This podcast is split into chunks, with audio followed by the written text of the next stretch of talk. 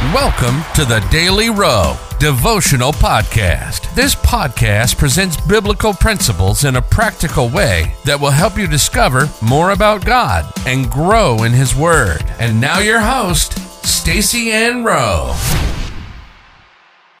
Welcome again, friends, to another daily devotional. Today, we focus on the topic Rejoice for what God is doing. The Bible verse comes to us from Psalms 32, reading verses 8 and 11. I will instruct thee and teach thee in the way which thou shalt go. I will guide thee with mine eye. Be glad in the Lord and rejoice, ye righteous, and shout for joy, all ye that are upright in heart. Psalms 32, verse 11 tells us to be glad and rejoice in the Lord. The scripture was specifically speaking to those who are righteous. A righteous man or woman is a person who does what the Word of God says. And in order to operate in this way, we must be upright in heart. That means that our beliefs must be totally aligned to the Word of God. Once we meet this criterion, the scripture tells us that we can rejoice because our day of victory is coming it's not a matter of if it will happen. Once we walk righteously before God, we can be assured of victory. How can we be sure that our day of victory will come? Because Psalms 32, verse 8 identifies three things that God will do for us to ensure that we get the victory.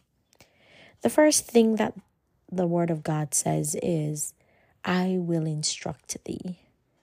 What that means is that when we are confronted with problems, God will give us words of wisdom that, when acted upon, will bring resolution to that situation. The next thing that we can expect to do is to teach, is for God to teach us the way. The implication is that God will teach us His laws and principles so that we can consistently make the right decisions day after day to stay on track, to reach what He has ordained for our lives. The final thing that God said He will do is that He will guide us with His eye or Holy Spirit.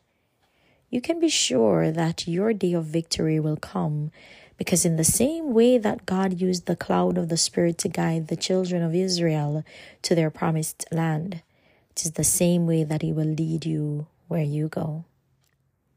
It does not matter what your current situation may look like.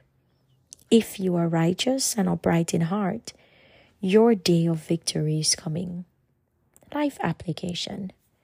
Rejoice and receive the victory that God has promised for your life by acting upon His instructions, learning His laws and principles, and allow yourself to be led by the Holy Spirit.